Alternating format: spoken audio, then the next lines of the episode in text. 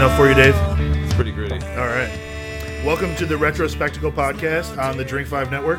Um, I am Jason. I'm joined, as always, with Dave. Uh, tonight we've got our good buddy Mike to join us for our topic of the night, eh, which is drones. We're going to talk about um, all kinds of drones. Our buddy Mike works with drones. Very interesting. Um, but Dave, I need to ask you the most important question of the night. What's that? What is it that you are drinking? Great. So I have a Lagunitas IPA. Um, it is a fantastic pale ale that comes from California, but now is actually kind of moved into our home city here in Chicago.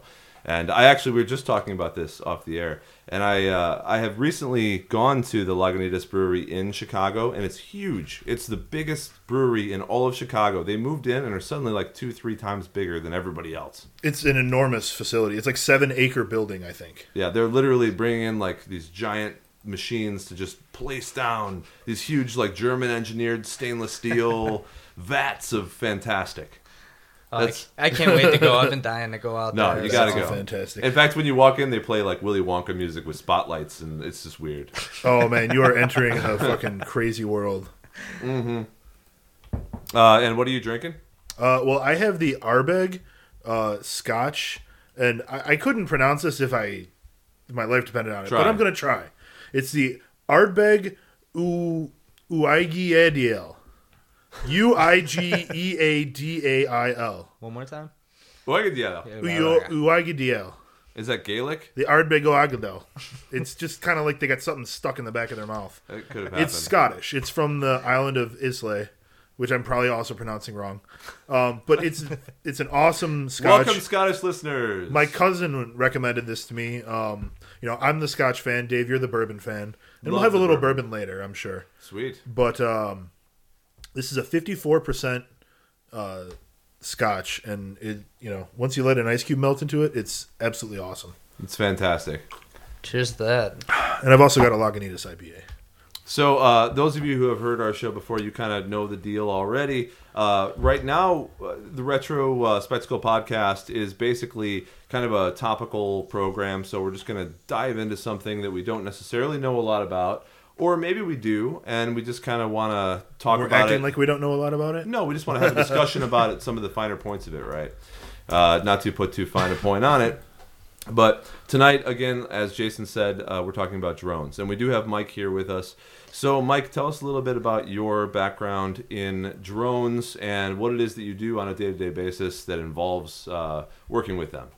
Yeah. Well, first off, thanks for having me out. Uh, last time I was out Thanks for, for fantasy. back. Yeah. Fantasy football was a great time. Love spending time with you guys. And Great, uh, I'm glad he said that, and always watch out for our and you get to drink fantasy when football you uh, when you mention fantasy on this show. during the Okay. fantasy season. Of, of course, we uh, we do we do have a great fantasy football podcast from the Drink Five Network, and uh, every time we say fantasy, like Jason just said, it is a cheers on our program, forever and always. cheers. But please continue. Except for when we do the actual podcast about that, then we would just fall over halfway through if we kept doing. It. Yeah, we should just probably not do it on that show. Yeah. Yeah. So uh, I've been working on drones now for uh, three and a half, four years. It all started out. I was developing a uh, a unit for the company I work for, uh, which is pretty much focused on emergency management, first responders, and being able to uh, take eyes in the sky into a scene and, and get a look uh, from a different perspective uh, Okay, for so everyone on the ground.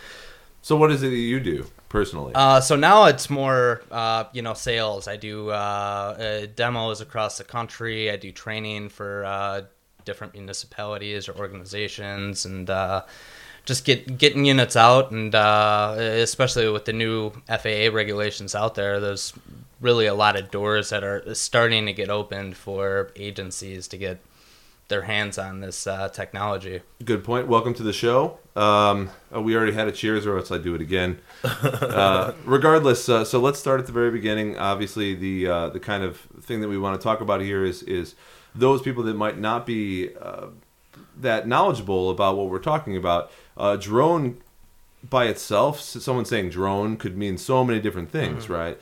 Uh, but generally, uh, in my definition anyway, and you can tell me what you think about that, but my definition is that it's sort of a remotely controlled aircraft that can do a task uh, e- either with or without uh, being prompted to do so. Yeah, I mean uh, that's a basic definition for it. I, I try to avoid the word drone just Uh, in passing. It, it's got a bad uh, reference. A uh, bad You know, yeah, Yeah. absolutely. I mean, uh, most of people when you hear drone, you think over Afghanistan, uh, some of the arms systems. You think about like the innocent people Predator. getting blown and- up. yeah, And there's so many thousands of drones that don't kill anyone ever. Nope.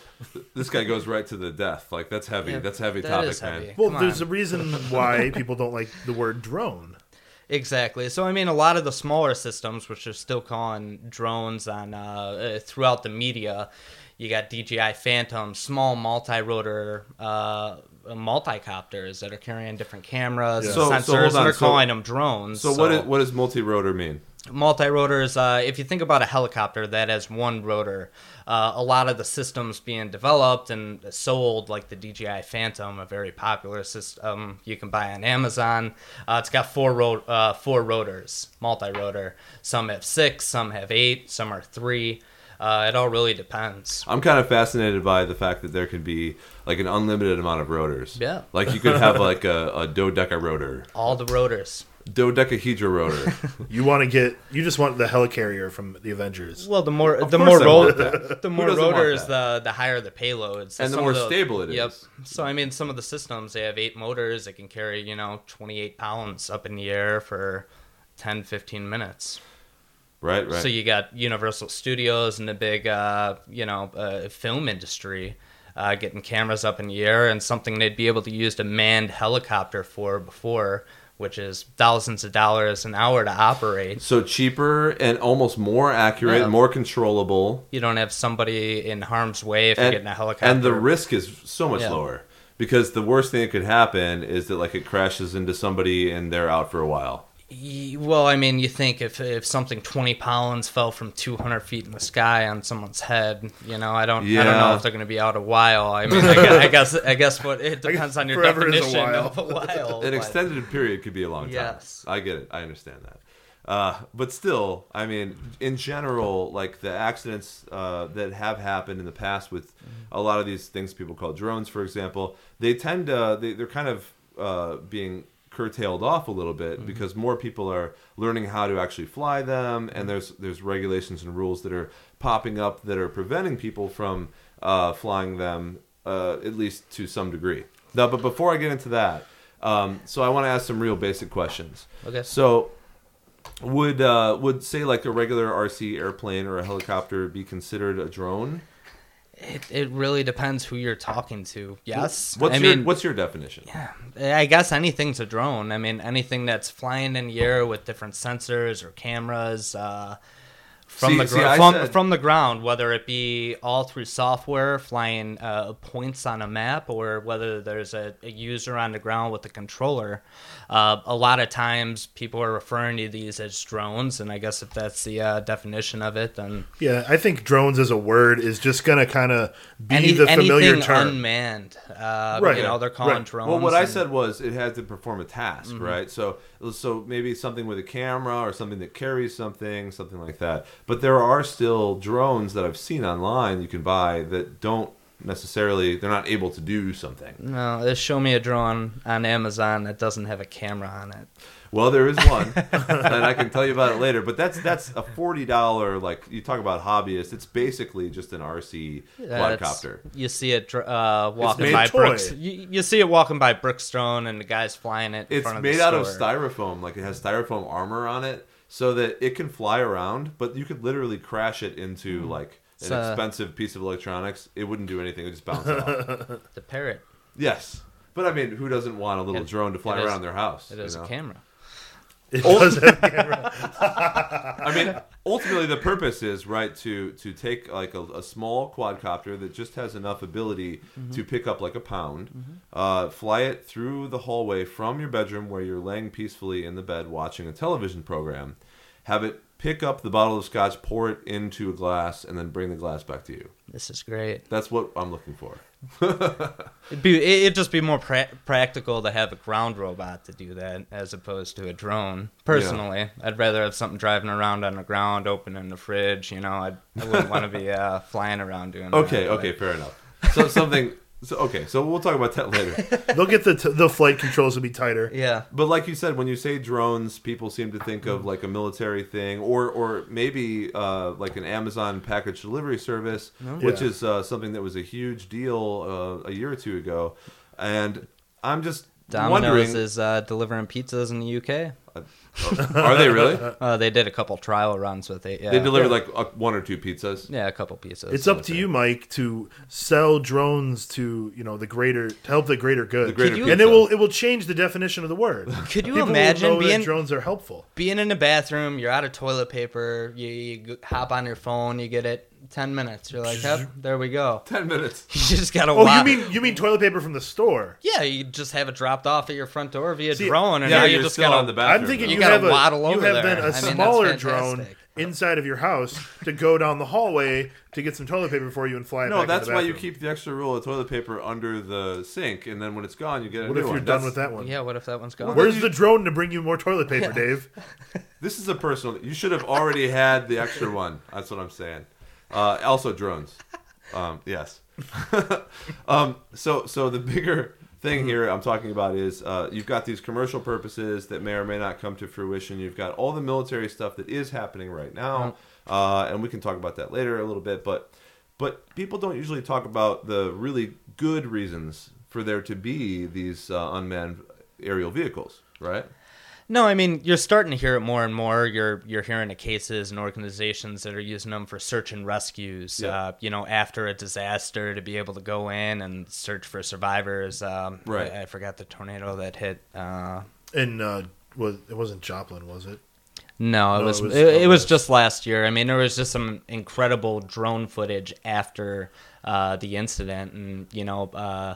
Disaster response is going in, looking for survivors, assessing the scene, assessing the damage. I Yeah. mean, there's there's lots of benefits there. Yeah, imagine if you could have like three Oh. drones go and survey the area And- instead of having to send in people. and you're starting to hear more and more applications. You're starting to see them used for film and some of the shots they're able to produce on that side. There's real estate agents and uh, you know California using them uh, to film properties and use that to sell them. I mean, So let's starting to gain traction. But Uh, what I'm asking, I guess, is why do you think that the impression right now of most people is not towards like the utilitarian use or the commercial use, but more towards that of the military, uh, or very basically like the Amazon stuff, just because of the commercial or the uh, the ad they had sort of online. Um, do you think that it's because the military is just broadcast all the time in the news? Uh, it's not really used very much in that medium uh, for other purposes, or do you think there's there's other reasons why you don't hear about the good stuff? No, I think uh, there really hasn't been. I guess it depends on what you consider uh, the good stuff. I mean, a lot of work that Predator's done in Afghanistan's been fantastic, uh, but that's what you're hearing about on the media. Uh, it, they, that technology, the larger technology, has also been around a lot longer, and now you're starting to get the smaller stuff on a, a micro scale that's uh, much more beneficial for some of the smaller agencies to get their hands on it. That and the well, that's what I'm saying. I mean- it's stuff that's that's beneficial to people Mm-hmm. that like that you know, right? Like say your uh, your brother owns like a farm or something, and now he's able to buy this thing that can survey his crops and his cattle from from long Mm-hmm. distances, as opposed to before having to drive some kind of vehicle or survey them uh, some other way. And you get it done a lot faster too. Yeah. So Yep. it's sundown and you can't go the rest of the way, but yeah, you can because you can just take that footage, either review it or look at it live. The drone has a Mm-hmm. night camera on it. Depends on the on the Well, with a- with agriculture, what they like to use them for is uh, thermal imaging capabilities. Mm-hmm. So they'll be able to tell exactly uh, what crops aren't getting enough water, what they Oh, need to irrigate more with the thermal imager. and I suppose that technology is only going to get better. hmm Absolutely, it's a, not only is it going to get better, but it's going to get cheaper. There are even drones that actually disperse seeds and uh, Mm-hmm. and like uh, pesticides, or on the other side of it, you know, like uh, things that help the the plants grow Yep. uh, while they're going along, and they can tell how much to disperse by by what they're seeing with their cameras. Mhm.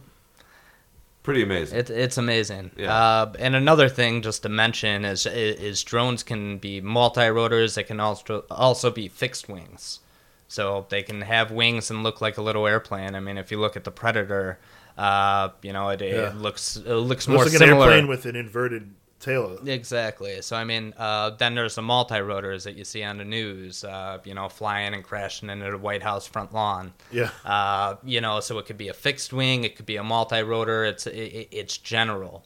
Uh, that's why I say multi-rotor a lot, or UAS or SUAS. Uh, you it's know. all just a bunch of acronyms. It is It ultimately means like a unmanned flying vehicle, but but as he said, like there there are reasons to call them their individual Mm-hmm. Um, so we have we have some types of different kinds of, of drones, or or more accurately, what they're used for. So obviously, there's the military, and they use them basically in two types: in reconnaissance or surveillance, and then also to weaponize them. You can use them, like you were saying earlier, to transport small loads too. So they could fly some uh, emergency supplies, like medic supplies and stuff like that, to people. um, weather system uh, robots uh, and drones. There are a lot of those now investigating high uh, weather systems and and what's behind that. Like like we've all seen Twister from the '90s, right? Where they tried to fly all the little tiny robots in there. Yeah. Those robots were just idiots. They were just little sensors, I thought. Yeah, they couldn't really tell anything. Right. Now you could fly an actual drone in there that could correct itself to stay in the center of a tornado and try to figure out exactly what's going on in there. Something you've never had before, ever in the history. They've of- got them flying in way worse conditions than hurricanes now, like worse than regular airplanes would go into, and they can take all kinds of like you know data, and they don't have to send people in there anymore. Exactly, and that's that's the big thing, right? Is is that you're sort of you're lowering this risk of uh, actual humans manning some kind of flight to get information. Instead, uh, you may spend a bunch of money on something, but it's going to be a lot less than it would be if it was a huge uh, manned aircraft and a, a personal, like a real life at stake. Um, agricultural uses like monitoring fields and cattle, like we went over, even spraying and seeding remotely, uh, and then also 3D mapping.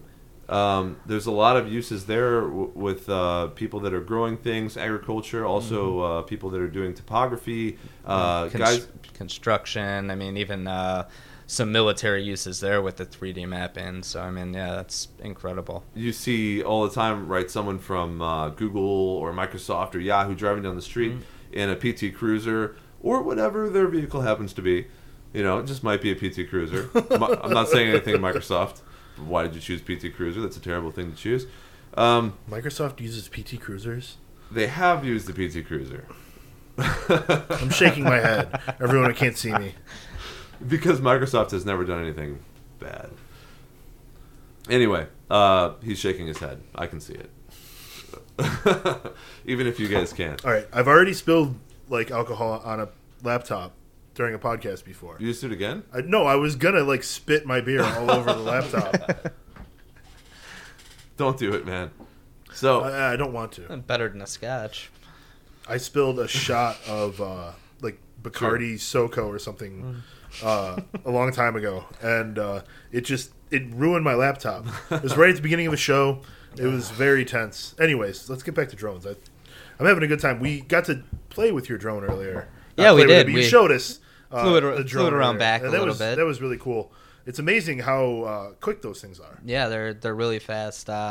Our system, I mean, uh, if you take it out of GPS and navigation mode, it's it's capable uh, capable of going 50 miles an hour. Wow, and yeah, and there's even quicker ones out up, there. If you if you Google so. FPV multi-rotor uh, races and stuff like that, some of these uh, systems these guys set up is just incredible. it's kind of what you would think it would be.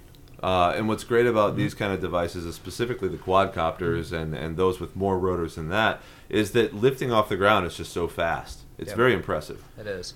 Um, just what Jason was saying earlier. Literally, uh, you know, you could you could have uh, a drone resting in one spot and zip it up, and you would you would hesitate to believe that you had seen it if it was out of the corner of your eye. right, it yeah, yeah, it can go up so quickly. Um, to finish my list that I was talking about earlier, so 3D maps, search and rescue, which is a huge thing, right? With uh, being able to have uh, like heat maps and things. Say someone gets lost in the mountains or, or in the cold, you could you could have something like a, a drone go out there that wouldn't be at risk of these low temperatures, wouldn't be at risk of uh, of heights, and they could just basically scan, scan, scan. You could even have a group of them together and scan, scan, scan till you see a heat map, and then find it. Once you know where it is, you could enact an actual rescue. Yeah, absolutely. I mean, uh, thermal imaging is a big add-on uh, for a lot of systems. I, I mean, a lot of systems on the market, and yeah, especially for thermal imagers. I mean, you can get a lot closer to tree lines uh, with a UAV as opposed to a man a manned aircraft. You can Yeah. actually, with a lot of the systems, you can go into the tree lines, uh, depending how far away from you uh, and how the signal is. But uh, you can get a lot closer to thermal imager, uh, multiple capabilities, not just with search and rescue, but for uh, you know firefighting and seeing hot spots and. Uh, you Can know, you imagine what we're gonna see in like ten years? It's uh no, I can't. I mean, uh. Well, we'll get to that I'm a little excited. bit later too. It's but fun. yeah, I mean, we're we're talking uh, we're talking some high tech stuff. yeah. Uh, police departments, fire departments, making the push to secure room in their budgets for drones, um, and they can't necessarily always use them. Uh, again, one of the topics that we discussed before the show, um, just because it is such sort of a, a hot topic, uh, is the fact that, of course, if someone is in the police department, like law enforcement, right, and they wanted to bring a drone over somewhere to use on a suspect or something like that, they would have to obtain a warrant before they were able to do anything like that, Yeah, according that- to the existing rules. That's correct. I mean, it, it's different state to state, but uh, in in most cases, they, they need a warrant before they can do that. So Uh, what you're saying is, in Texas, the drone can drink while flying. yes, Yeah, It not a can have an open container while flying. No one can prove it's prove not if it supposed to be not. drunk or anything. A drunk robot. Yeah. Futurama is coming true. so, so what other tasks could drones perform uh, or help with that could be beneficial to us? Uh, for example, like they've been used for filmmaking, like you Mm-hmm. talked about, Mike. Also uh, in uh, Sochi, the 2014 Olympics, Yeah. they used it uh, to be kind of a recording agent while they had the skiing Yeah. and uh, snowboarding events because there's nothing that can get to those places. Like you know, in football, for example, NFL in the uh, They have the United overhead States, camera. They have overhead cams, Right. But those overhead cams are locked in position Right. horizontally. You can't. You can't. Well, you- it I can mean, move uh, vertically, vertically. too. It can move vertically and horizontally. Okay. Actually, it can move in three dimensions. well, it can do a but lot of things. you can't, but it can't build like, that kind of a system on a whole ski hill. Yeah, it can't do whatever it needs to do at any point. Right. In the past, what they would do was they would just run a zip line over a certain section. So every time when people were going down the hill, like you would see like this part of the hill was just like the zip line of the camera, and Yeah. that was it. Or they would have um, like on uh, like a pipe, like a half pipe run. Sure. They would have a guy with a camera going down the hill with one of those stabilized cameras. But now they have someone like actually being next to the snowboarder, basically doing the same thing he is. So you know, the skill level of like people. I want a snowboarder to like do a jump and reach out and grab it and just like chuck it or something. Can you imagine though? Like it's basically like can you rock imagine? smash. Yeah. Can you imagine being one of these uh, pilots that is expected to like follow along with the snowboarder? that would be pretty cool. I mean, It, it's almost just there's like got to be some crashes involved in this. There You would- is. It's- You'd have to get really used to it because you it's need a to lot of practice, but you need like to right- move with the altitude too a lot. Yeah, Yeah. you basically You're not just going back and you forth. basically are doing the pipe with the snowboard. Yeah, or or well, see the thing is they use them with the drones. They'll use them going down like the whole mountain, Right. and that's like way more complicated. Yes.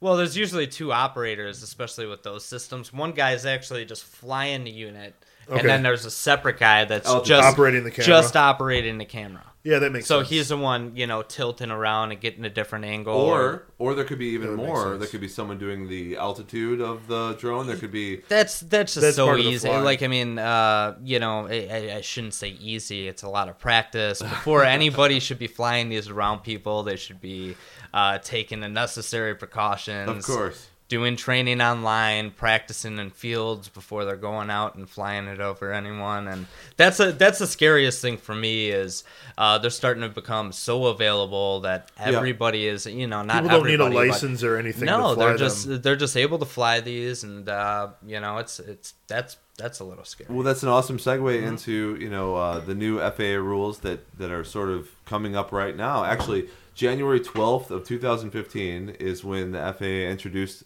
some rules. Before then, they were asked to do this back in uh, like 2012 or something, but it had taken them several years, as it does often take people time as bureaucrats, of course, to come up with with rules. How are you guys doing on your beers? I think we should open that bomber. Yeah. A bomber would be great. I'll uh, I'll drink a little quicker here, but yeah, uh, you know you're right, Dave. There's a lot of a new headway with the FAA right now. Uh, before uh, for commercial use, uh, especially, what you had to do with the FAA is you had to apply for a COA. Uh, another acronym, Certificate of Authorization from the FAA, in order in order to uh, operate a drone for search and rescues, to to film a movie, to to shoot photography at a golf course. Uh, and now with the proposed regulations, you're not going to need a certificate of authorization. You're going to have to adhere to their rules under 500 feet, uh, within line of sight, daytime flights, uh, etc. All these available. Uh, all these are on the FAA website. I'm sure Dave could uh, link to them later after the podcast. Of course. So uh, yeah, big changes, and this is uh, primarily for commercial. Uh, so anything that's going to make a profit or uh, government entities. Uh, hobbyists have always kind of had you know free reign of uh, you know what they're able to do. Uh, So with- that so that's something we should discuss a little bit, right? Is is so what are the rules, and then how does it affect those people that just want to go buy a drone and see what it can do? Um, will they be arrested? Like, are there are there repercussions for for going out and doing something that otherwise seemed like didn't have any kinds of uh, legal limits? So we were talking earlier about these sort of rules. One of the rules that's uh, very important is that you cannot go over an altitude of 500 feet over ground level, and you have to be at least 17 years old. Uh, you also have to pass a series of tests and certifications. And like Mike just mentioned, uh, previously they weren't sure like what was going to happen. I guess there were there were some groups of people that thought perhaps you'd have to be a pilot, like full fledged. You know, have Yeah. a, a full fledged pilot license in, in order to uh, to have one of these drones under your command. But it turns out it's not so, at least according to these rules that have not actually become law yet. By the way, no, not yet. so right now, these these rules don't actually exist. Mm-hmm. Uh, they're sort of just floating around. It's uh, it's always been such a gray area uh, because I mean, uh, the FAA really has no authority to impose laws. And I would so say- technically speaking, because there nobody's hasn't, actually flying it. there hasn't been any laws about UA, uh, UAVs, UASs. Uh, One of the big one of the big reasons is because there hasn't been anything catastrophic that happened because of them yet. You, you think it takes something catastrophic for laws to get pushed along faster? Do you want me to answer yes or no? Uh, no. Uh, well, I don't want to get too political. It's All- not a yes or no question. all, all I'm saying is that is that this is one of the new technologies that have not been necessarily abused in public space in the United States. So, although there have been incidents, and there Mm-hmm. are incidents, if you, uh, Jason was just talking earlier about looking on Wikipedia for drone incidents. There's a, a list of them, Yeah, but they're there's a ton very of them. they're very specific. A lot of them are small, like the guy who was just a hobbyist who crashed his drone on the White House lawn. The reason they're so specific right now is because nothing has happened that has been so in the news and crazy that everybody knows about it. yeah. Uh, but it could, right? Like, I mean, it could. No, absolutely. I mean, I, I- I feel like the drone crashing in uh, the White House lawn was uh, was pretty big news. I mean, everywhere I looked, uh, maybe Yeah, it that- was really maybe big. that's just because I'm keeping an eye out for stuff like that. That was but- really big, and it w- there was like several hours before it was learned that it was just a random guy Yeah. Who actually worked for the government. he was just like out in the morning taking photos with it. Well, well, since then DJI has actually gone in, and you're not able to take off uh, within certain boundaries of airports and and. oh, so White they have like it hard coded in there. So they have it coded in there with the new firmware that if you try to take off, you won't, and if you try to fly in Cool. there, it'll automatically land. But of course, I mean, you could always screw with the uh, the like internals of a device. yeah, there's always uh, you know somebody out there that can can hack Reverse something engineering. And, yep. Yeah. Okay. So With some of the systems, I mean, other stuff uh, is so encrypted. I, I guess somebody theoretically could Somebody hack somewhere will into figure it, but- out. yeah, but but basically, the rules are, are a good thing in in at least in practice here Mm-hmm. for for most people because uh, you shouldn't have people that are underage uh, just like randomly flying some some drone into like the a, a store. Like you could break windows. I mean these things are not small. There are those drones that are uh, 20 ounces. There are those drones that weigh 20 pounds. There are those drones that are 3000 pounds. So i mean you really you can't just allow people to do whatever they want with them right uh, so they seem understandable but you are not allowed to operate a drone out of sight, line of sight, according to these FAA rules, which means that commercial businesses that wanted to deliver tacos, that wanted to deliver pizza, that wanted to deliver, uh, like Amazon wanted to deliver packages, are currently, according to these rules, if they go into law, going to be banned from doing any of that because it's going to be out of line of sight. Right. That's correct, and there's not a pilot either. Uh, with all these regulations, they want a pilot and somebody there. There's still things that go wrong. Uh, you know, there, there's different errors. Uh, you know, a GPS signal. I mean, uh, with your cell phones, all of a sudden you're driving down the road. and your- a solar yeah, flare will uh, absolutely mess everything that's going on, and yeah, and you need to know how to control the system and take care of it without those safety features and, and guidance systems. Right. So you in. can't have Best Buy automated drones delivering flat screen TVs to your apartment because they're going to at some point lose contact of that drone at some point and it's going to crash into a car and kill somebody. And we're still losing airplanes. Right.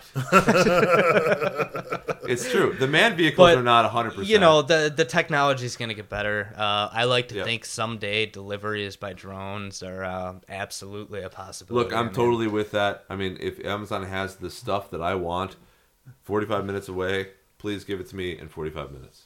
That's Yeah. all I'm asking. I'd pay ten dollars so I don't have to hop in my car and drive there and pick it up. Heck yeah, that's I that's probably American would. society right there That for is. you. Yeah. Uh, Taco Bell delivery. I mean, I don't care if it's soft when it gets here. I could. I'd demolish a cheesy gordita. We're not that right far now. from Taco Bell. they Oh, would get it here. All right. The drone would get it here fast. So, um, so basically, uh, would would this prevent using drones in emergency situations like search and rescue or firefighting? Is there some kind of something that's dividing that? Uh, what what is considered civil? What is considered uh, governmental? And where is the line in between those things? Um, you know, uh, good question. I mean, uh, g- uh, governmental, any anything funded by the government. I mean, you're talking your your. your so what I'm saying is those things that are governmental are are not subject to these laws as of now. no, as of now, these are the same laws that are applying to government entities. So everyone everyone has to obey by these. That's correct. but Right. but Other not, than hobbyists, not the military. no, not the military. So the military is the only thing that's that's not outside. of Military's these got its own rules. yeah, buddy. they So, what do you think about it as in your situation, like having a little bit of contact with some of these kind of entities? Uh, surely you've had conversations about this already. Mm-hmm. So, what what do they think? What do you think? No, I mean they're they're excited. Uh, you know, I, I work with a lot of fire departments, uh, and, and before uh, it was just kind of a hesitant uh, feeling towards it. What the FAA was going to do. Uh, you touched on it earlier about uh, possibly needing a pilot's license, uh, different medical certificates uh, to be able to operate one, and now they see the framework and what's going on and and what they're going to be responsible for for for operating a system, and, and they're excited. Okay. Uh, you know, uh, the price of these keeps coming down. Uh, it's it, they're very easy to use and, and, and very beneficial. I mean, that's the biggest thing. They're gonna they're gonna save lives. Uh, you know, if you think a large train derailment, uh, being able to go in with a, a gas sensor and uh, detect what's going on If someone's before gonna you- blow up, yeah, I mean, Yeah. a lot of times you're you're suiting a guy up in gear and sending him in, and who knows what's going to happen. But now you know uh, you can send a robot in. Look, I uh, feel like if i if, and- Mm-hmm. if I was in the fire department and like something was like, well, we're not sure if we should go in there. If we could send something real quickly just to decide if it was okay, Yeah. and then we knew we could send everybody in there. Like, I, that's Yeah. amazingly good. I worked That's for several years cleaning up hazardous spills and Mm-hmm. like being a like you know it was on a very small scale, but on a large scale that would be incredibly beneficial. I mean- not only because it's much faster than a human can do it, but because it's you know it's ultimately completely safe because all you're losing is you know things. Yeah, I mean they're getting people. they're getting tested for intrinsic safety. Uh, you know, you don't want to send something in there that's going to do more damage than good. Set a spark and a plume and everything. You know, Right. goes up in Sure, the air. that could but, be an uh, issue. You know, there eh, there's just so many different applications for them. It's it, it's exciting to see where they go, and uh, you know, I'm just uh, glad to be a part of it. Yeah, Heck yeah.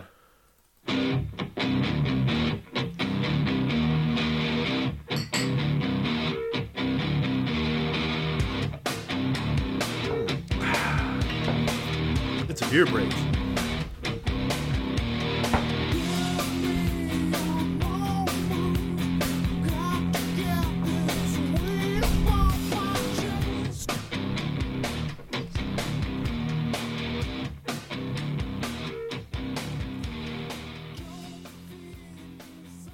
All right, thank you, Jason. So uh, we're having a good time here with uh, with Mike tonight, and we're talking about drones and uh, and what they are, and who uses them, and what's going to go on in the future. Uh, so we just talked about some of the things they could be used for agriculturally, uh, for search and rescue, especially uh, fire department and police department sort of operations in a civil respect. Um, governmental use is obviously an issue, and we'll cover that, you know, briefly. But none of us are experts or members of the USAF, so don't expect any uh, confidential details from from us. Um, but one of the things I wanted to get into, I was excited about, is so say say you're a hobbyist, right? So say that you just um, like controlling things from, you know, from afar. Like you, you've always been camping and, and seeing someone having that monster truck going back and forth. Like there's something very visceral about controlling something and having it do what you want it to do. Um, since we were kids, uh, RC cars, planes, hovercrafts. Like I know I had this thing. It was called the Typhoon Three when I was little. It was in the early '90s, and it was a hovercraft, and it could go over water. It could go over. Oh, that's fantastic! It could go over regular land. It was so much fun. Um, A hovercraft, like on Top Gear. Yeah, I had that when I was when I was younger, and I know it cost my parents a bunch. It was like eighty bucks, and uh, back back then, like eighty bucks was a little more than it is now. Yeah, that's fun. When I was down in Carbondale, um, uh, going to school down there, my dorm was right next to a lake, and just all of a sudden, totally the randomly, one day, there was a hovercraft out there. Like a full size hovercraft. Yeah, like a with like two people on it. They were ripping across the So lake, that's like a Typhoon Six. and they got out and like rode all over the disc golf course. It was really cool. Like the Bubba Watson hot uh, hovercraft. Have you guys seen that one? Bubba Watson, I have yes. No, I have not. Oh, Is it's it a fantastic. is it a big one? It's a it's like a golf cart hovercraft. So yeah, he'll, he'll It's like a ripping over sand like a self-created kind of thing. Oh, it's Yeah. That's Great. crazy. Um, so so what I was gonna ask is, do you remember any toys like when you were younger? Did you guys have RC cars and uh, did, or RC planes or helicopters? Like I just bought my uh, nephew this past Christmas um, an RC helicopter that was usable for like younger kids. It's Yeah. actually supposed to be something that you use, like you can even use in the house, because it's kind of built that way where if it crashes into something, it doesn't actually do any damage. It's slightly indestructible and yeah, totally harmless. It's like Mostly harmless. The Those entire are thing is, so like, made out of to styrofoam. fly. I'm sure they're not. But yeah, but for a I- I- I've three-year-old, got a go, couple oh, it goes up. well, you control You know, things my to be family very think- accurate. Like that is not I- an accurate machine. A lot of times for Christmas, I'll get you know a, a little helicopter to fly around the house because you know I work with it, so Oh, somebody I love thinks it. you can and- control it really yeah, well? absolutely, and they're they're aggravating. so they're mad when you like knock over their china plates. Yeah, I'm like, they're like, oh, fly it. I'm like, all right, and just you know bang into the window. And I'm like, "Shh." For sure. Oh, How about you, Jason? though. Did you have any RC uh, vehicles? when you were Uh, younger? well, cars, yes. I don't think I ever had a flying thing, but um, by my house there was a RC plane field, and I always liked just going over there and watching people fly the planes and stuff. That's awesome. And uh, you know, in the age of GoPros and stuff, it totally makes sense that you know the very next logical step would be to take things like that and to put a camera on it. Yep. There's uh so much interesting stuff like that out there. I mean, uh, just the FPV uh, first person view on That's side, fantastic. Uh, inside the hobby industry is just great. that makes me want to be a drone pilot just to to be an FPV for like six hours, just like I'm just driving around flying. See some of these races. I mean, uh, Google it, YouTube it, and uh, it's they're they're great. They're entertaining. They're fast. I mean, it, it, it's easy So- to fly, especially looking like you're in the cockpit, just like playing. I don't know, Star Fox When- back in the that's day. what- okay, You're Star just, you know, So, you're just My question about this is, I'm gonna watch one when we're done, but is it like you're flying through obstacles and you have to go through a hoop here and like? Well, No, you I mean, they, they're- they they're have more- set up. Yeah. but, but it's not usually like that. It's more like uh, well, go ahead. They're in a field. There's flags, or they're racing in, you know, It's almost like- Daytona 500 uh, oval. Yeah, like Okay. laps or like slalom. See, I'm always Hmm. I, I'm- I'm much more of an F1 fan, so I like races with turns in them.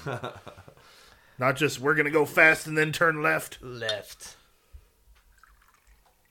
But uh, no, the FPVs, uh, you know, that's great. Uh, more on the hobby side, you're starting to get more people involved in the hobby of uh, of flying RC just with uh, the capability of carrying a GoPro. Everyone's got a GoPro now. Now you can get it, you know, hundred feet up in the air and do a panorama. It's Uh, one of the things you were talking about is is even on like the more expensive ones that uh, that you deal with, for example, um, they still kind of have that that ability, like that uh, ability to mount a GoPro because because everyone knows in that industry that that that is just a it's an undeniable feature of everything now. Like every everyone has a GoPro, they they understand how it works, and if someone was to not have the ability to put something like that on their uh, on on something they buy for a couple thousand dollars, like it, would be uh, probably uh, Well, a lot of the a lot of the stuff you can buy uh, has cameras built into it. Whether i it's just a capability to plug in a good is GoPro or your own sure, but, camera. but don't you want to have the ability to to like have something on there as customize well, it a bit? so that like in say you use it for a couple years, but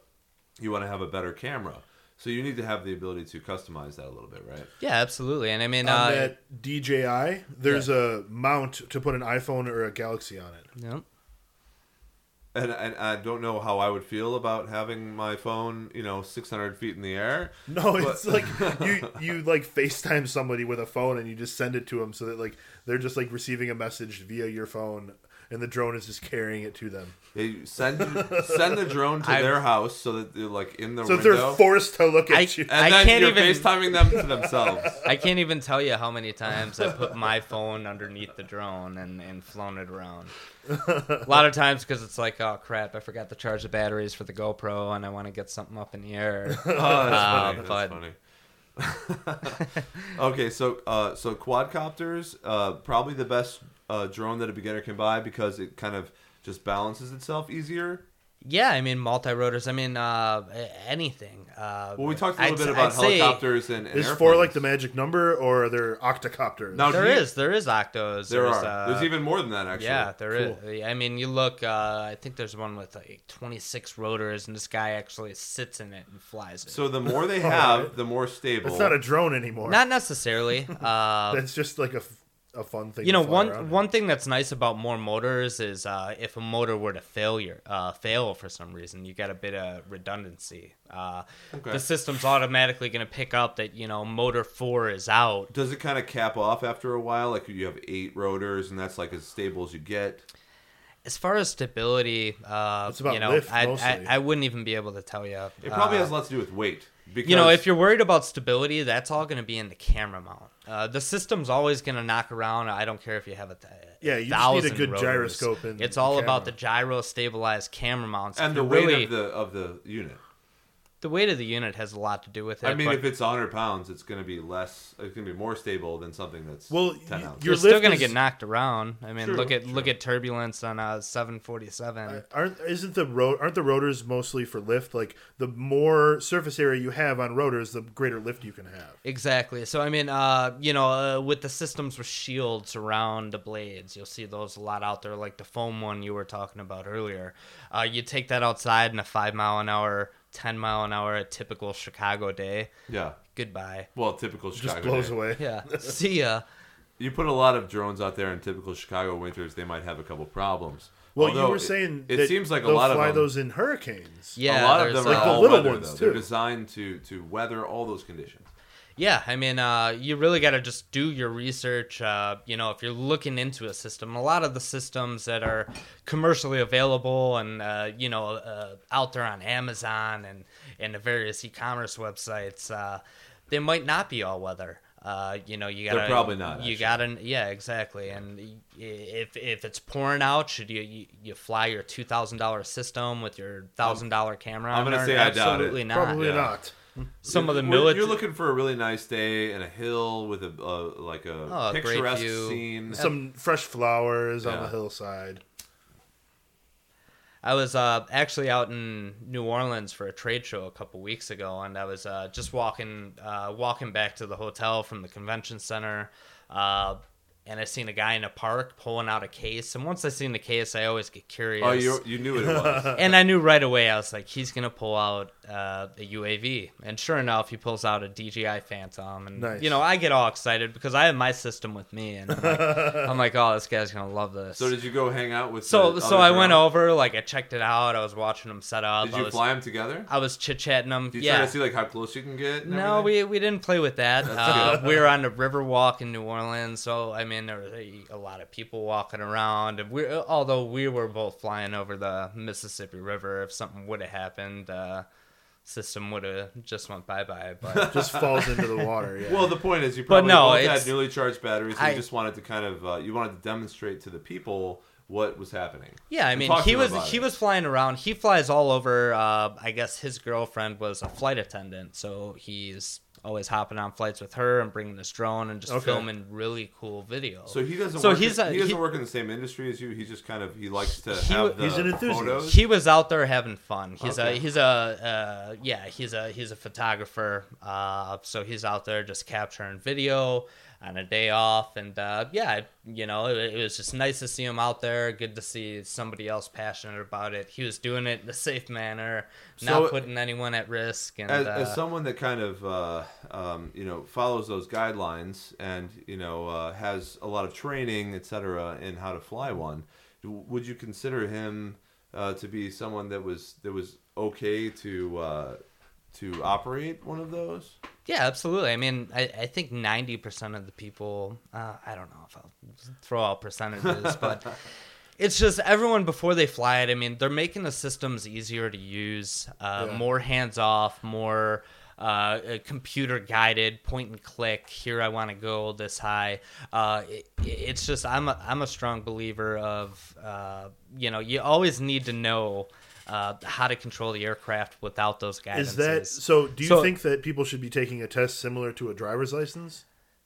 Yeah, absolutely. I mean, They're- it's they, a, kind of, they kind of are and they kind of will be i mean It's That- not. they- It, I'm right not now implying right that now it there's should be. no I. I wouldn't. I wouldn't compare but- it to a driver's license. Like, I don't think somebody should have to go into a, a UMV and uh, fly around, fly around a course. well and- there's no test currently But you should have you- to take can a you- test, can you right? parallel park in here. So right now, hobbyists, no, there's no test. Well, it's uh, not. I'm. I'm saying like But with the you regula- take a you take a driver's test so that you know the rules of the road, not just so that you prove that you know the car. So, you know, people need to at least be educated on Well, what to do in case of emergency. There will be uh, uh, requirements that are, are made of these people that are able to operate Yeah. drones, and it doesn't mean you can't operate one. Just like you can't, you can operate a car even if you're 12 years old.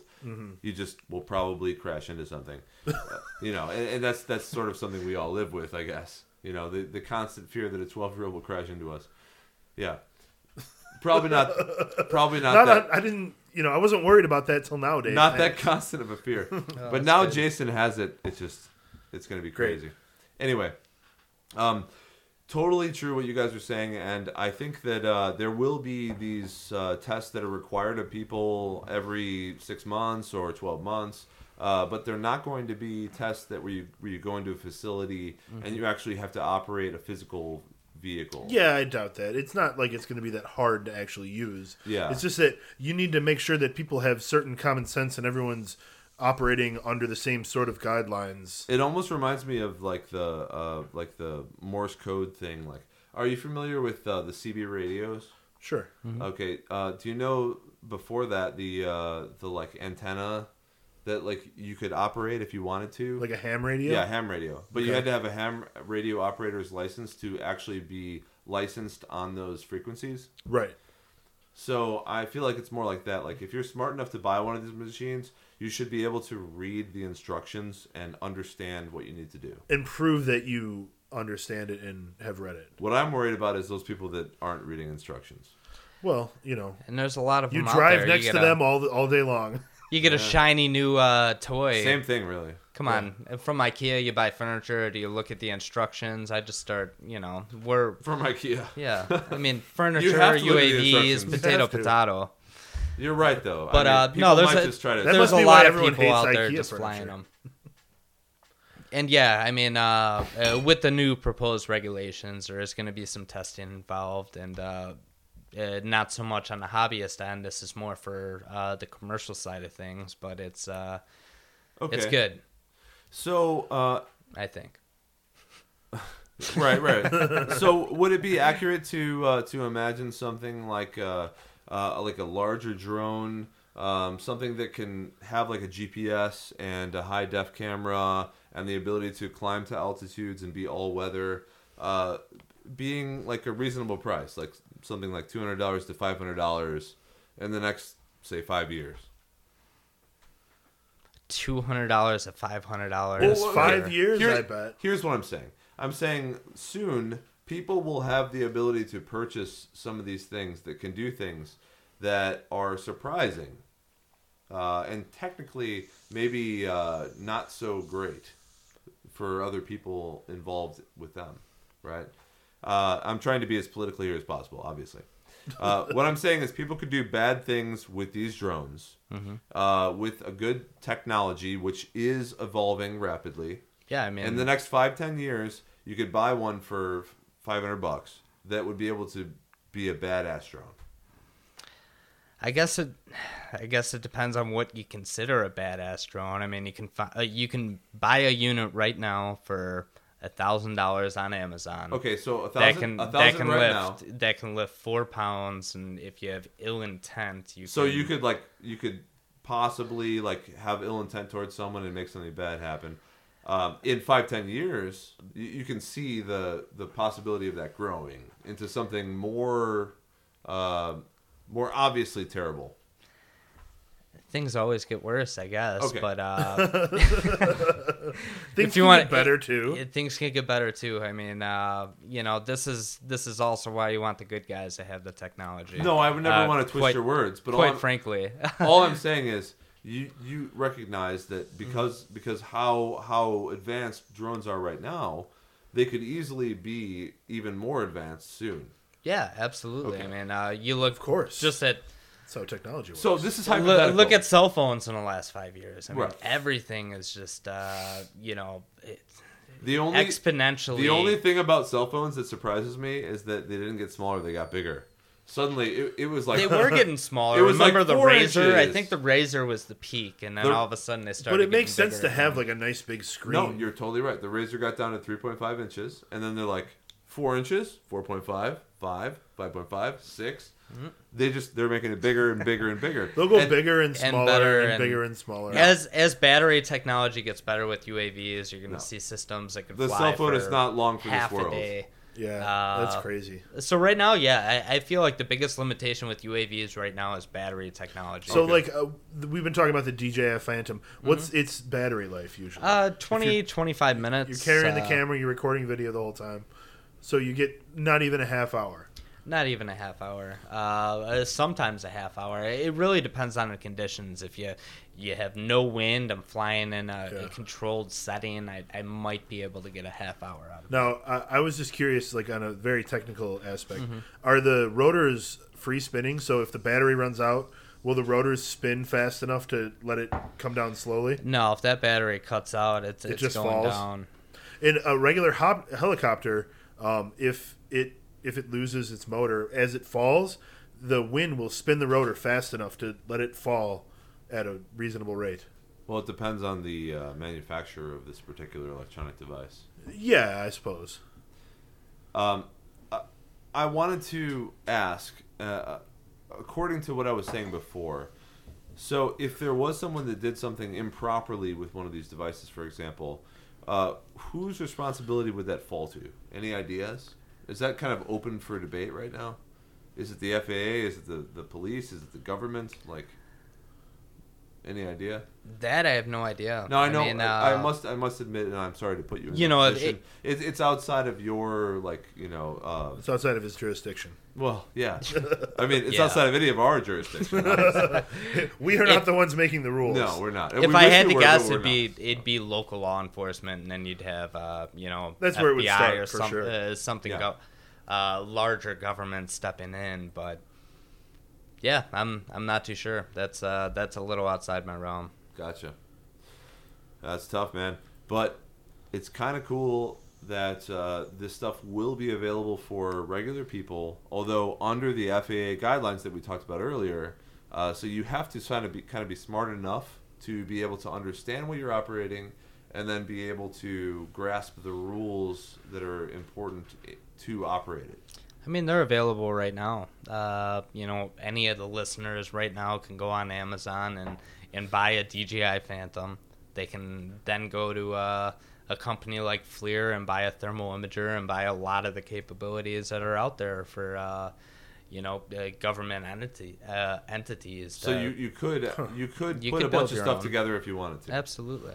So it's kind of good that the FAA is doing this because then that may not allow people that wanted to maybe do some of this stuff as a hobbyist for nefarious purposes to do that, right? Like or at least put some protections in place to uh, make sure that well, so that so that if something bad did happen, that you would have uh, repercussions. That you yeah, could- there's very clear guidelines as to who is going to take control of it, and yeah, maybe it'll the repercussions, the possibility of repercussions. Well, like you don't want you don't want Saul Goodman like somehow arguing that there was no laws in place for this to be a thing that's bad probably coming up next because you know he, soup. he would Better argue call Saul.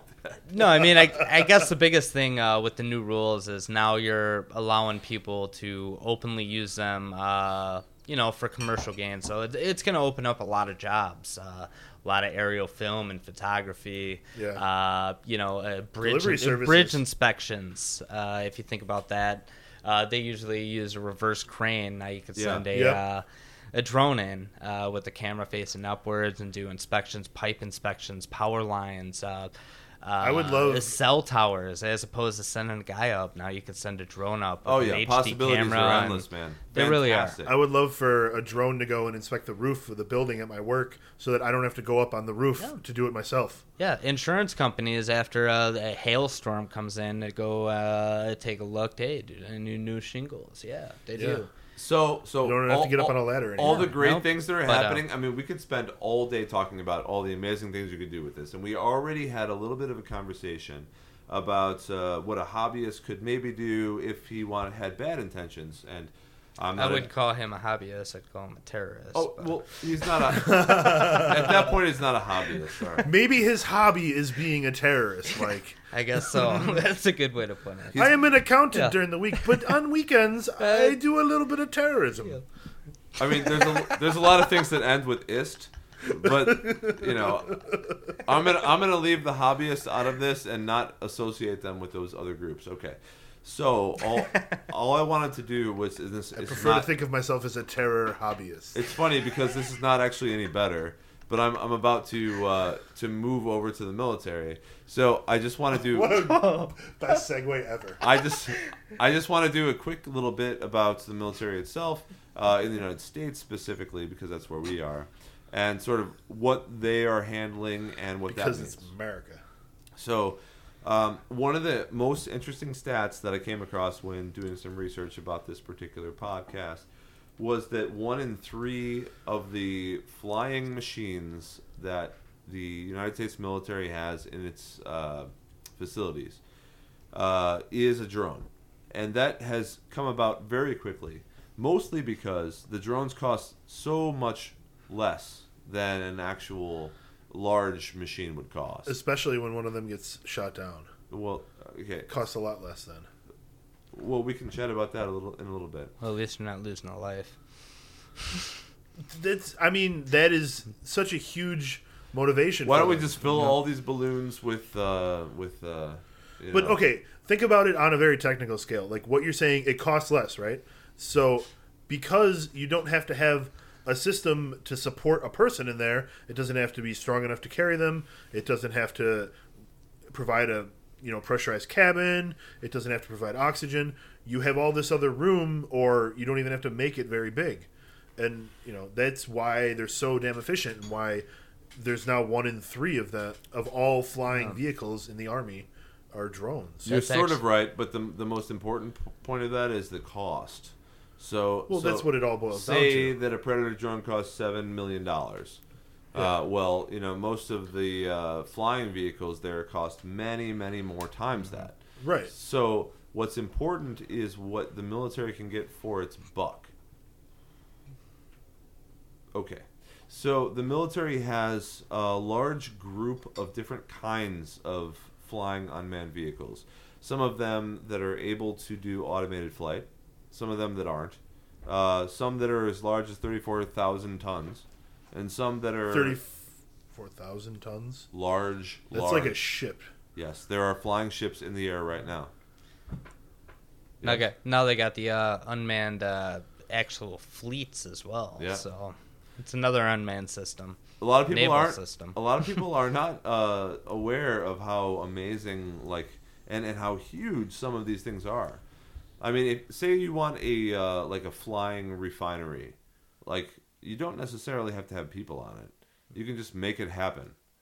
Um, one of the things we were talking about off the air was stuff that private companies were doing, like Google and uh, and other companies, and they're trying to make these flying ships uh, with solar power Yeah. so that they can just glide in the stratosphere and provide whatever technology they want to provide, whatever they're beaming down. Yeah. It's What- called the thing from the Avengers, Dave. I'm sorry. It's the thing from the Avengers. That's what they're gonna make. Right? Well, in order to have such great sci-fi comedies and and dramedies or whatever you call it, the Avengers, um, it, it's based in fact, isn't it? Nowadays, Uh, certainly in a way. I mean, look, the science fiction movies that we Thor have and the now Hulk? are Totally. cer- certainly very far uh, removed from the science fiction of the past. We were talking about flying cars. We already have flying cars. We Th- do. They've already been created. They are already being directed, Cool. like in, in R and D groups. But Yeah, and small scale. I haven't seen them on 90 yet, but No. you know. they're not on our highways. I don't thank think that they would drive on a highway. They don't even have automated ones. We have no idea. you'd figure they'd follow figure the they'd fly. existing road system. I mean, What's the it- point? I guess that's a whole nother conversation. No, that's what I'm saying. It's like the Jetsons, basically. I fly straight. when there. you have flying Except I'd have cars, you can't just have O'Hare. people flying get to work. everywhere. You know, you gotta have Right. some kind of system in place. Well, it, clearly we figure it out because in Fifth Element, like there's a definite defined avenue of traffic. In in a lot of futuristic things, they do that. In Futurama, it's like that too. Well, you feel like they have to do that here too somehow. They'll so maybe they'll they'll uh, just uh, define the ability for things to interact in a certain space. Okay, so you can have a a drone that is solar powered that basically stays up indefinitely, right? I mean, it hasn't happened yet, but we assume that that could happen at some. point. I saw a, a drone Right. flight. Yeah, uh, at some the point, longest drone flight was like 364 days or something Yep. like that. So, in theory, you can make small ones, and they would essentially be like road signs and stoplights that just sit there in the air, and they mark your way. yeah, but what what does that do for us? It Oh, creates order cars. in the air yeah. for all of our flying car drone things, because clearly. We're not going to be flying them ourselves, right? No, another it's all option. going to be it's going to be automated cars from Google, and then those cars will start flying. No, you're right. You would have to you would have to create the certain altitude that at which they were supposed to be at and keep them there. yeah, As far as the traffic lights and things like that, I, I, I feel like they'd be tethered. They would have to be. I don't. I don't think that there would actually be traffic lights. It would be more like road markers. Yeah, markers. Well, and- at Right. the at the point where Like we're all driving Yeah. in the air itself, Yeah. then there will be wireless power. So it we won't won't be, be driving anywhere. We'll just program in coordinates, and it will fly us. No, there. what I'm saying is, at the point where you can park those things there, and we feel safe about that, Yeah. it's going to be wireless powered things. Um. Well, I mean that That already that power happening. may be a combination of like a small windmill on it and no the solar wireless panel. power. Well, I don't care how you get the power. I don't care if they're burning nuclear or whatever. Like, it, it's You think that they'll broadcast the power wirelessly? they already are doing that. Well, that was something that Tesla came up with a century ago. It's not like it's a brand new thing. Well, you and Nikola should have told us way earlier. you know, why'd you wait this long? Well, it was impractical back then. He, dude, he came up with a plan to It was Provide impractical power- back then. I- he came up with a plan to provide power for the entire world wirelessly. Yes, well, That is a thing that Nikola Tesla did. yes, and he was he was obviously just totally sane in the head. There was no problems with Nikola Tesla. I'm not saying that it would have worked or not, but that's what he did. He did lots of things that were awesome. He's responsible for like alternating current. and and okay, I won't even get into it. So look up the bad side of, of Nikola Tesla because there is that as well. I'm not. I did. I never said he wasn't nuts. He was totally nuts, but a lot of geniuses are. Yeah, well, you're absolutely right. But that has nothing to do with our discussion. Nothing whatsoever. Let's just drink. So moving on. What beer are we finishing Cheers. right now? We just finished a Ninja versus Unicorn from Pipeworks, didn't we? Yeah, we did. Yes. It's fantastic. My first time having that one. So quickly, what I'm interested in is is are we going down a bad path? Right. Uh, I'll I'll go quickly over this, but give me your thoughts, please. So uh, so a high rate of civilian casualties is what's happened on the early side of uh, using drones in the military. Um, there's more or less arguably a culture of like fear and disinformation. Uh, I'm not trying to be political. I'm just saying because of those particular uh, acts with with those particular devices. Uh, sure, it makes for very in very that particular press. group of years when they were not tested very well, when they were used at the beginning, um, copycat attacks could, be possible from other countries, etc. Like that's already happened a couple times, but never in, in, in really great quantities. Um, and then also um, those people that are piloting these things, which is another great conversation uh, to have. Are they being desensitized? Is it just a game to them? Is it different from being in the cockpit of an actual aircraft shooting down something that you can see to being so many millions of miles, or obviously thousands of miles away, Yeah. um, you know, in a room with a picture of Hawaii on it in a painting? Like it's, it's obviously it has, it has to be different. Those things have to be different. They have to be. They just have to be. Um, yes. ethical decisions so the, like are they going downhill i don't know but let me talk about some of the good things right um, saving the lives of military personnel by them not having to fly these sorts of things um, the cost over the giant jets and things they had to previously purchase having them be very small on reconnaissance missions things like that spending many less tens of billions of dollars uh, over the industry that can go to other things for our country. Um, operating 24 7, increased re- reconnaissance, being able to get places that other people can't get to, like little tiny crevasses, Like caves. like a cave. Entering something that a plane cannot get into. Right, and that's something that like the the certainly the smaller reconnaissance drones can do. So let me hear your opinion, Jason. Just uh, pros versus cons as far as uh, the military and, and the advent of this technology. Um, there are certainly just many many pros, and you know before coming into this, I didn't know about as many of them. Like it it makes perfect sense that you could use them in a maintenance fashion or in a uh, survival fashion or as a way to assist first responders, things like that. Um, that sort of thing is invaluable. Imagine like if no contractors ever to climb on a roof to just check on something anymore. You know, that would just that that right there that it's a little minor thing helps a whole lot. Yeah. But um, you know, I worry about some of the other problems where like you know, some people look at the implications when you have drones that are actually killing people, that are delivering lethal payloads to a foreign target. And, you know, one of the things that we count as a benefit is that we're not putting some one of our own people in danger. We're not putting one of our own people in danger. But, you know, there may be a school of thought, however, you know, lefty it sounds, that you should maybe put one of your own people in danger when you're going to go kill someone else because then you have to deal with the consequences and maybe not everyone is going to be with you know maybe not everyone is going to agree that that's what you know needs to take place so um it's certainly a debate that we would never solve uh, in the remaining time in this podcast but Well, let's be There less, are- let's be less political about this. Right. There are pros and cons of you know, using an unmanned vehicle. Right. You know, it's good for you, but maybe you lose some perspective on the situation because of it.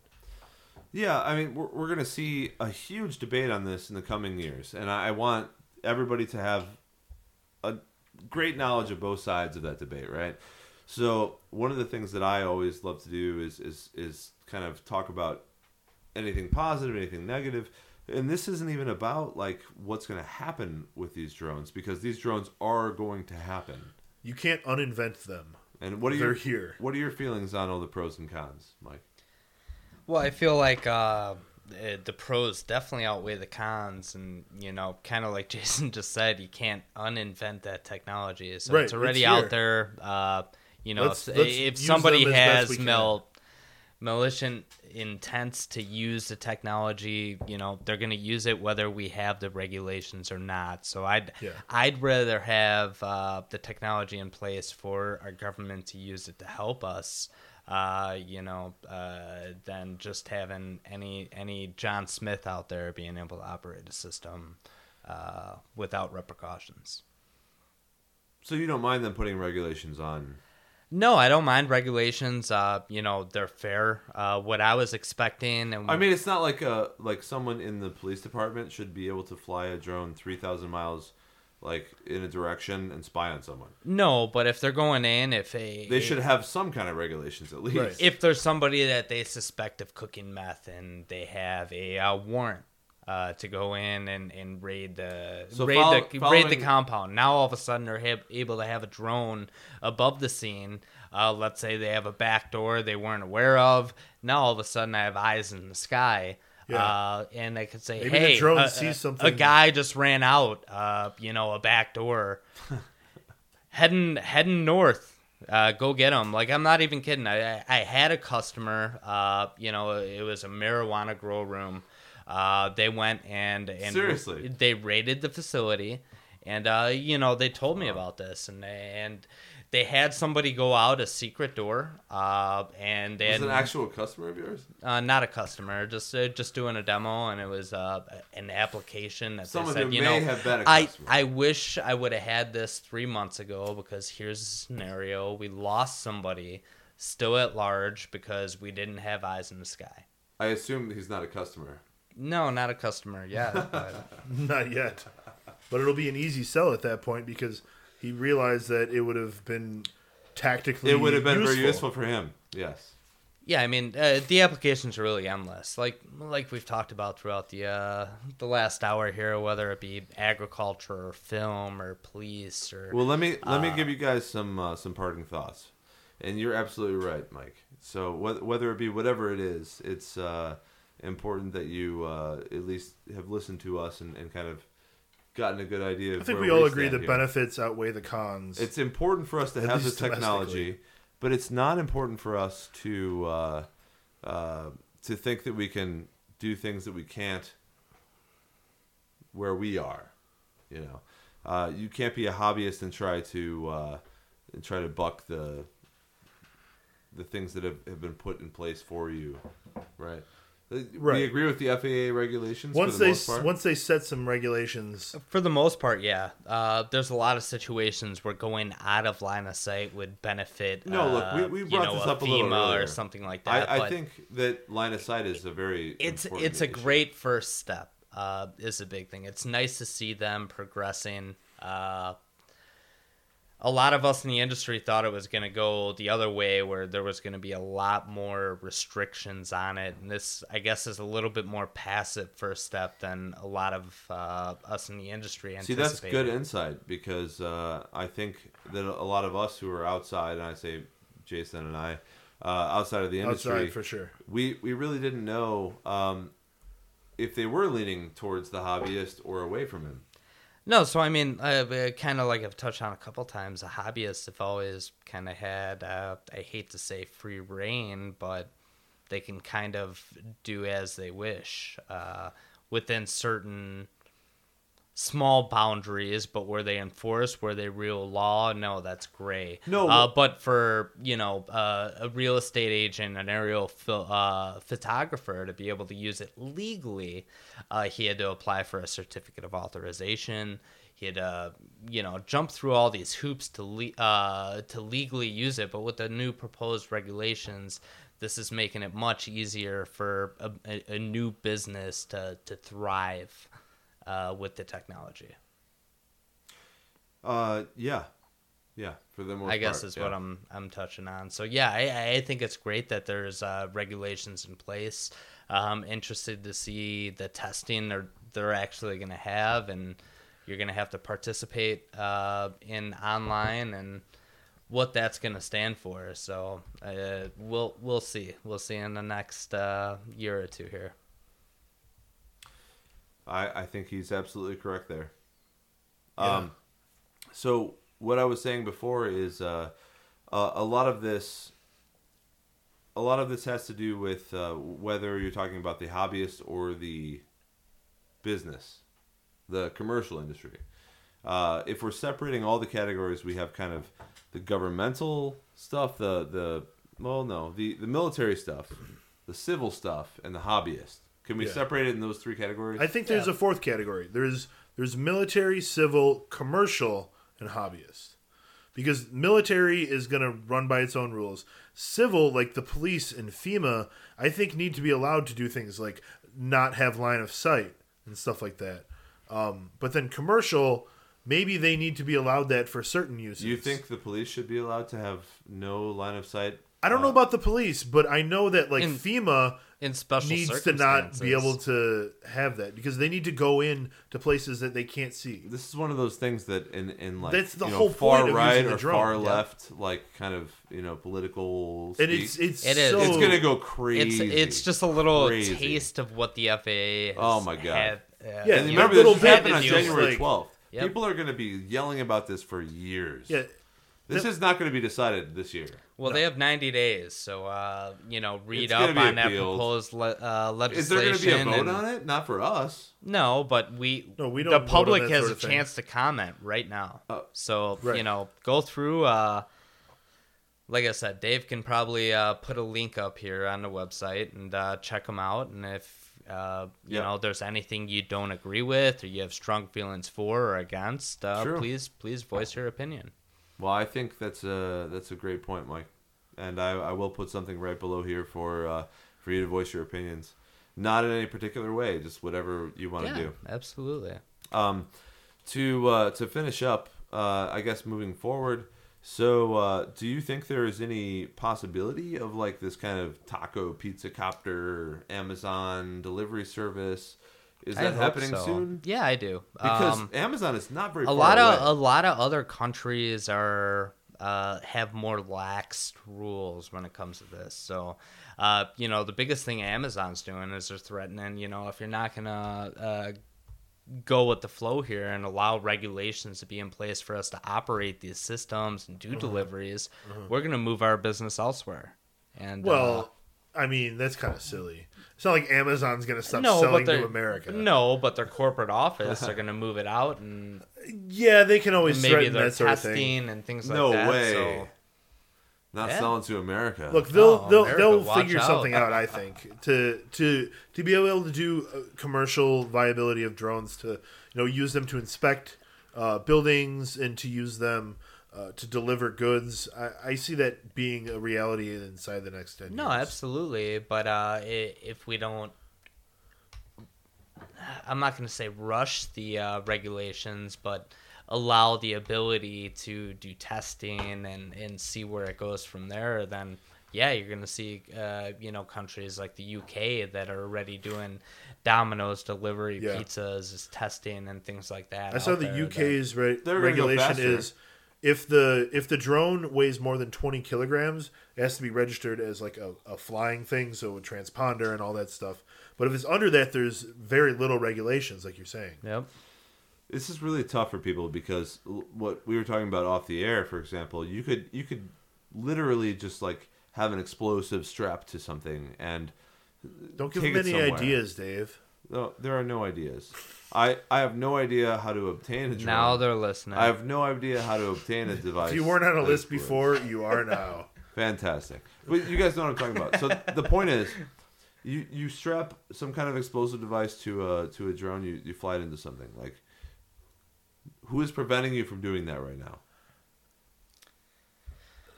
Right now, just I mean, local, there's a million local things you can do that with. But so There's actually not a million things you could do that with. you're right, not a million things. There's like There are two things. other things. One's a drone, and one is like a weak representation of a drone. no, you could do it with a remote control. A remote control car. Yeah, That's what that is. They've a, been around. a weak for- representation of a drone. That's what I'm saying. they've been around for 35 years. Of course you can, but what I'm saying Isn't is, there the uh, perk in Call of Duty where you can have the remote control kamikaze car and just drive it in and blow it up at any moment? I'm pretty sure.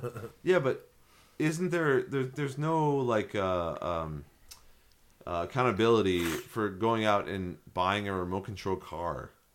Like, is there no accountability for buying a drone? Well, you don't have to get it's on a the list. same thing. You like can have get it do- at a, a with a hobby shop. You go to any hobby shop right now where you can buy a Look, you don't have remote to control register car. at Home Depot when you, You go could buy, buy an a rem- axe. An axe is Yeah. not the same as a flying unmanned vehicle. What's the difference between a flying and a driving one? one is not going to be stopped by anything that is easily accessible. Which one's that? The The flying f- one. No. Yeah, the flying one. yeah. Right. It's not going to be stopped. Which by is the anything point. easily Accessible. Like you could, I you listen could to all of somehow, the words. you could somehow roadblock like something that's on the ground, but you could never roadblock something that's in the air unless it was like uh, slow moving. If it was a fast moving thing with an explosive, Look, there's nothing we could do about it. they invented airplanes and then they invented anti-aircraft weapons. Like there will be a way to stop drones. In Like ten Yeah. years, people There- will figure out how to like make a fence around their property so that if a drone flies into it, it bam, and and it goes up for like 500 feet. I hope we don't have those. I'm not saying things. that you see a 500 foot fence, but there's like you know an electrical barrier that you can't EMP? see. Oh. Yeah. They have little radar stations The when they see anything the future is flying terrible, at low man. It level.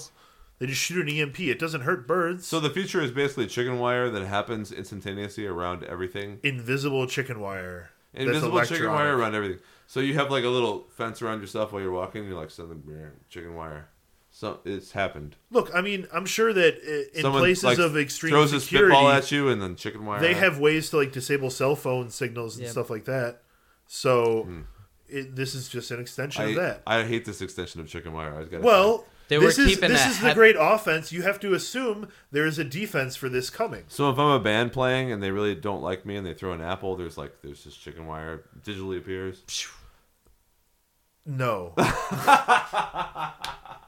You just get hit by the shit because at yeah, that point you're just gonna get hit. technology is like you're It's that bad be of a band. A week old you deserve tomato, and it's just gonna go yeah. when it hits you. I get it. Fantastic. Oh, well, that's great, Jason. I I appreciate that.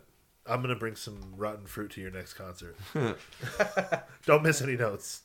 Okay, so uh, just just a couple final thoughts on on the broadcast here. Um, again, we, we want to talk about like uh, like drones and what they were. So I think we kind of covered that. Um, and who was flying them? All these different kinds of organizations. Uh, some rightfully so, right? And some there's sort of an ethical battle about that. No, no agreements from the audience. I, I think there's no disagreements either. Okay. yeah, I You're need, good. I need like a I need like a panel of people behind me to be like, yeah, yeah. You need too much reinforcement, Dave. For those of you listening, I'm high fiving each side. Yeah, yeah. High fived. Good to go. Uh, anyway, so thank you very much, uh, Mike. Uh, great background in uh, in Thank you for bringing your expertise. and drones. And in fact, um, we we had a, a really insightful conversation this evening. So uh, we invite you to tune in every week for the uh, Retrospectical podcast on Drink Five Network. on Drink Five Network, and of course, in a couple months, we'll begin the Fantasy Football podcast, beginning with why LeSean McCoy decided Buffalo was a good team. I don't know that was he. A, he wasn't a free agent. He got traded. He got traded. Yeah, he didn't decide shit He did not, and he hates it. Buffalo's a nice city. in the winter. I like Buffalo. Winter is coming. Very soon. Oh, I can't wait for Game of Thrones. All right, so for uh, for Jason and Mike, cheers, Thanks, gentlemen. guys. Cheers. Cheers. Drink five.